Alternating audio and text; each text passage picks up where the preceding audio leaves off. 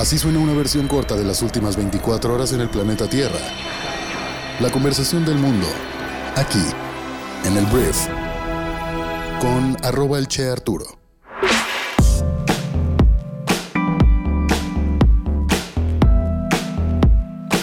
Muy buenos días, bienvenidas, bienvenidos a esto que es el Brief para este martes 21 de junio. Yo soy Arturo Salazar, soy tu anfitrión y uno de los fundadores de Briefy y bueno, este programa es producido por Briefy, la aplicación móvil que resume todo lo que debes conocer para ser brillante en lo que haces. Una plataforma diseñada para ejecutivos y emprendedores sin tiempo de prepararse continuamente y superar sus desafíos. Porque en lugar de pasar 5 horas estudiando cursos, artículos o libros, Briefy te ayuda a desarrollar nuevas habilidades invirtiendo 15 minutos al día. Y este podcast es así, un resumen de las noticias más importantes que debes conocer el día de hoy. Te agradezco mucho que estés aquí y vamos a comenzar con esto que es el brief.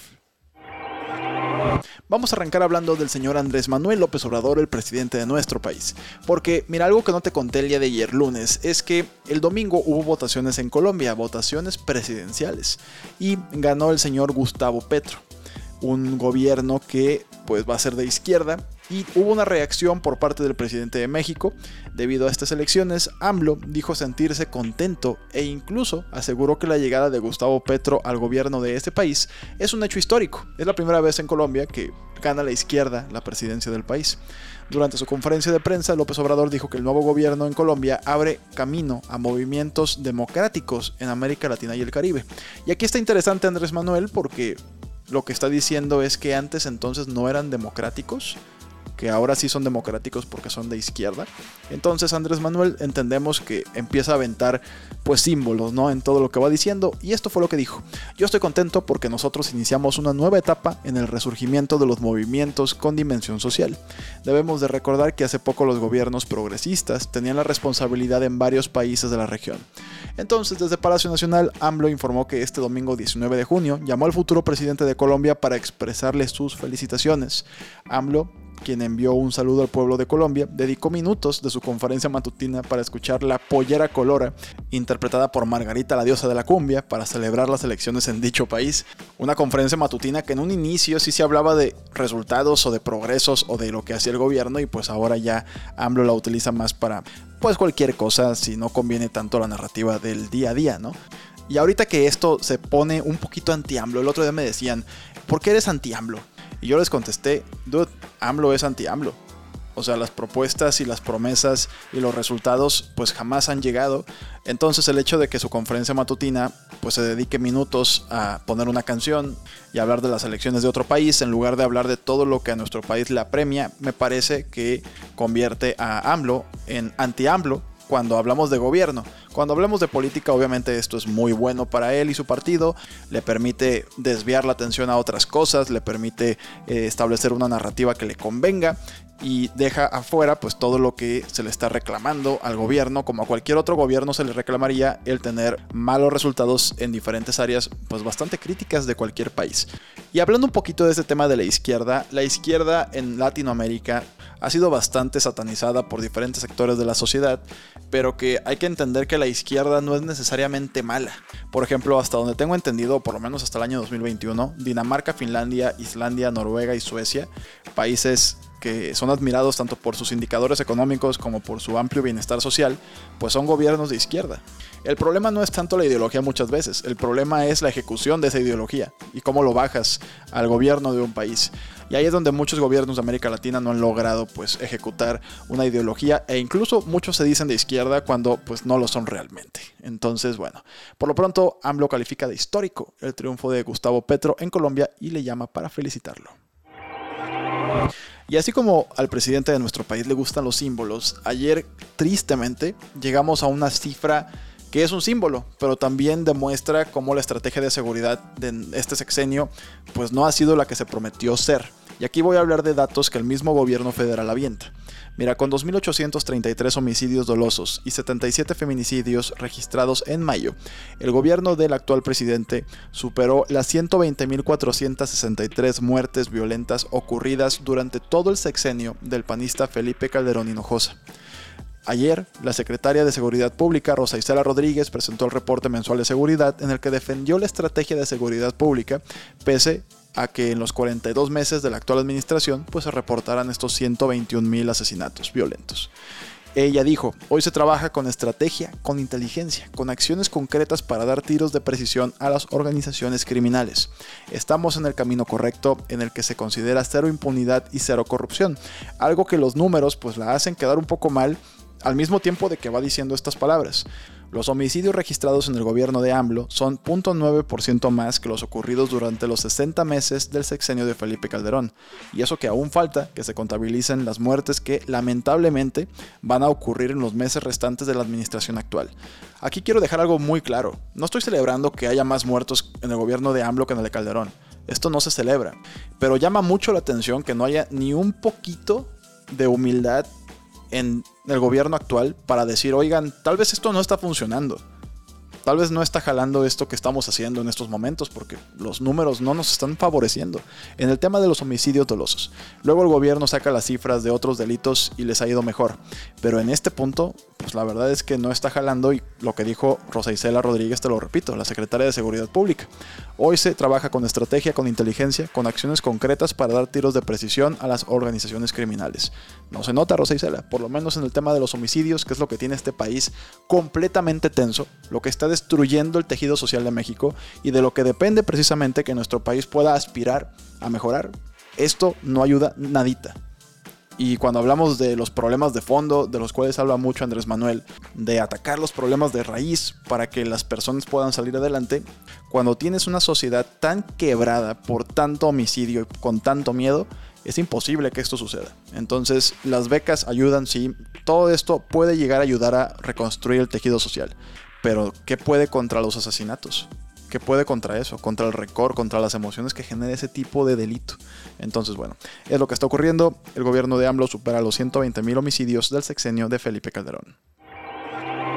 Y hablando de la sucesión presidencial, tengo que hablar del canciller Marcelo Ebrard, que mira, cuando hablamos del desempeño de Marcelo Ebrard, de repente me compadezco un poco de él porque mucho de lo que ha fallado en la relación de México con otras partes del mundo ha sido principalmente pues la línea de Andrés Manuel López Obrador, el hecho de que no va a las cumbres, el hecho de que se pelea de repente con Estados Unidos o con diferentes eh, políticos de relevancia internacional y luego defiende por ejemplo a países como Venezuela y a Nicolás Maduro. Ese tipo de cosas, por supuesto, no son culpa de Ebrard. Pero lo que sí va a ser culpa de Ebrard es que Marcelo Ebrard ayer anunció que va a realizar una gira para recorrer los 32 estados de la República con el objetivo de mantener la ventaja en la encuesta de Morena para elegir a su candidato presidencial rumbo a las elecciones del año 2024. Indicó que durante sus recorridos escuchará a la población para después hacer propuestas para el futuro. Señaló que creará una Comisión Nacional de Defensa de la Cuarta Transformación. En el primer encuentro de diputados locales de Morena en Guadalajara, dijo que a él, el presidente AMLO, ya lo destapó cinco veces en las mañaneras como candidato presidencial o precandidato presidencial. Luego dijo que el INE podría estar grabándolo y dijo que ese evento no era de campaña ni precampaña porque ya está destapado y que todo lo hará en el marco legal. Ebrard señaló que no se distraerá de su trabajo diario como secretario de Relaciones Exteriores, pero a ver Ebrard, era lunes, estabas en Guadalajara con diputados de Morena y hablabas de la sucesión presidencial y de cómo ibas a dar un tour por todo México, cómo no estás faltando en ese mismo momento a tus responsabilidades. Estás pues desayunando con quién sabe quién. Entonces, bueno, yo nunca había visto esto. Tal vez no tengo la edad suficiente para haber visto casos similares de esto, que dos años antes de una elección tengas a los precandidatos anunciando giras por todo el país cuando tienen un cargo federal. Eso para mí es nuevo. Él dice que no está violando ninguna ley, pero al final el presidente de Morena, Mario Delgado, ayer enfatizó que su partido no cambiará el método para elegir el candidato presidencial, pues los estatutos marcan que debe ser por encuesta lo anterior después de que el senador Ricardo Monreal ha expresado constantemente su desacuerdo contra dicho método. Esto básicamente lo que dice la gente es que va a ser un dedazo de AMLO y la encuesta, así como algunas encuestas que ha hecho Morena antes de que las formalizara el INE, pues va a estar bastante amañada la cosa a lo que quiere el presidente de México. Esto no lo digo yo, lo dice el mismo senador Ricardo Monreal. Entonces, por lo pronto Ebrard empieza su gira y pues vamos a ver cómo parte su vida el señor canciller entre sus responsabilidades y su precandidatura. Quiero hablar ahora del Mundial del año 2026, porque como tal vez ya lo sepas, México va a ser sede del Mundial del año 2026 junto con Canadá y Estados Unidos. Ayer me puse a investigar qué significa financieramente recibir el Mundial en 2026. Y bueno, un par de datos para dimensionarlo son estos. La inversión de los estadios, que será privada y sin recursos públicos, será de menos de 160 millones de dólares y la derrama económica directa de unos 520 millones de dólares, aseguró John de Luisa, presidente de la Federación Mexicana de Fútbol, en una entrevista.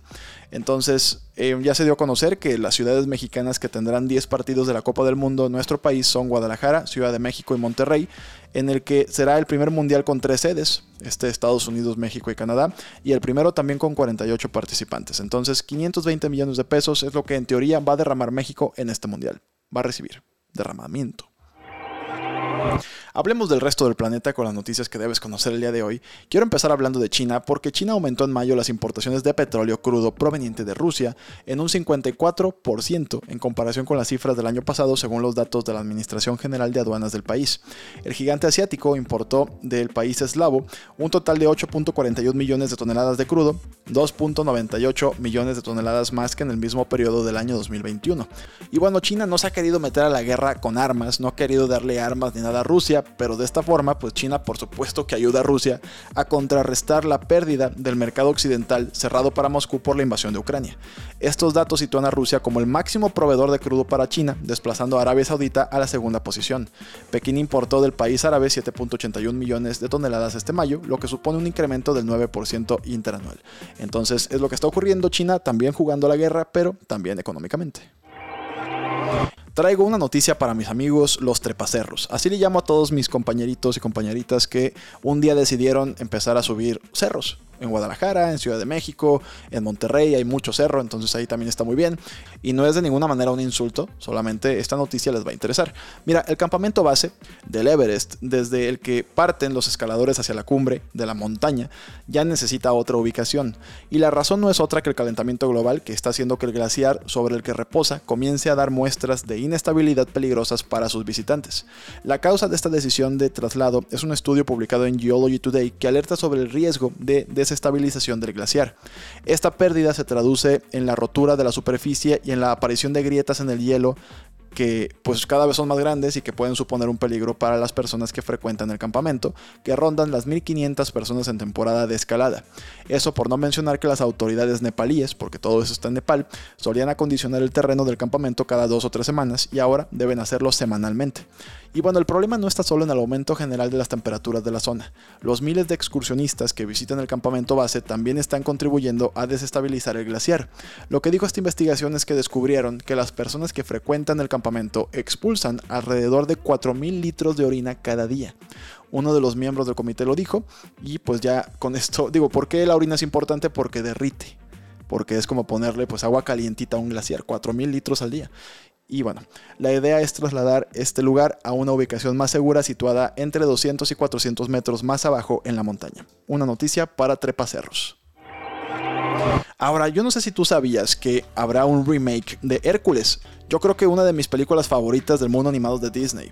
Va a haber un remake que va a ser live action, va a ser con personas en la vida real y ya sabemos quién va a ser el director de esta película, se trata de Guy Ritchie. Y esto a mí me emociona porque a mí me gustó la última película que hizo Guy Ritchie en un remake de Disney en live action, que fue Aladino. A mí me gustó mucho esa película, entonces ahora como adelantó de Hollywood Reporter, el conocido director de esta película, que también ya hizo Snatch, Sherlock Holmes, eh, será el encargado de dar vida a uno de los héroes más carismáticos de Disney. Y bueno, no va a estar mal acompañado, va a estar Joe y Anthony Russo, que son los directores detrás de Avengers, por ejemplo, Endgame. Serán los encargados de producir la película. Y todavía falta saber quién va a ser el guionista o guionistas, pero bueno, también hay algunos propuestos por ahí. Entonces, bueno, como ya te lo dije, Guy Ritchie ya dirigió el remake de live action de Aladino, por lo que nos podemos hacer una idea del estilo que le podría imponer a la película. También una movie muy musical es Aladino. Y acá están las musas y está Hércules que antes era Ricky Martin su voz, entonces estoy emocionado con lo que puede resultar de este combo. También voy a hablar de música, tengo que hablar de Mick Jagger, que es un integrante de la legendaria banda de los Rolling Stones, porque mira, Mick dio positivo a COVID-19 hace unas semanas, por lo que la gira europea con la que celebran 60 años de la existencia de la banda, pues se suspendió, pero ya está superada la enfermedad y esto significa que los Rolling Stones vuelven a la gira. Tras pasar varios días totalmente aislado, el cantante dio a conocer que su cuerpo ha vencido el coronavirus, por lo que la banda cumplirá con su compromiso en Milán, Italia, este 21 de junio en el estadio de San Siro. Esto lo dijo en su cuenta de Instagram. Me da mucho gusto Mick Jagger que haya superado esta enfermedad. Antes de irme, te recomiendo que leas el artículo Cómo deben invertir las empresas en una recesión. La situación global del momento está peligrosa, pero ofrece oportunidades únicas para invertir juiciosamente en el futuro. Los autores de este artículo presentan tres formas en que los líderes y las líderes pueden beneficiarse e incluso planificar el crecimiento en este entorno volátil. Es un artículo que puedes leer o escuchar en 5 minutos. Y te cuento que en Briefy resumimos un libro todos los días. Y hoy puedes leer o escuchar el resumen de un libro llamado Tracking Wonder. Y este libro lo que te enseña es cómo reclamar una vida o cómo tener una vida con propósito y posibilidades en un mundo que está obsesionado con la productividad. Entonces, al recuperar ese estado infantil de asombrarte, de estar asombrado con el mundo, el autor muestra cómo podemos ser más felices, saludables y creativos. Puedes leer o escuchar este libro en 10 minutos de tu tiempo. Esto va para toda nuestra comunidad de suscriptores. Y si todavía no tienes Briefy, te dejo aquí abajo un link para que descargues nuestra aplicación móvil y comiences tus 15 días de prueba en nuestra plataforma. Y te recomiendo mucho que agendes 15 minutos, que literal 15 minutos son dos parpadeos en Instagram. Está muy cañón lo que gastamos en esa app. 15 minutos al día te permitirán ser brillante en lo que haces y te vas a preparar todos los días para mejorar 1%. Entonces, muchas gracias por estar aquí. Espero que te genere mucho valor esta información que acabas de escuchar. Esta fue la conversación del mundo para este martes y nos escuchamos el día de mañana, miércoles, en la siguiente edición de esto que es el brief. Yo soy Arturo. Adiós.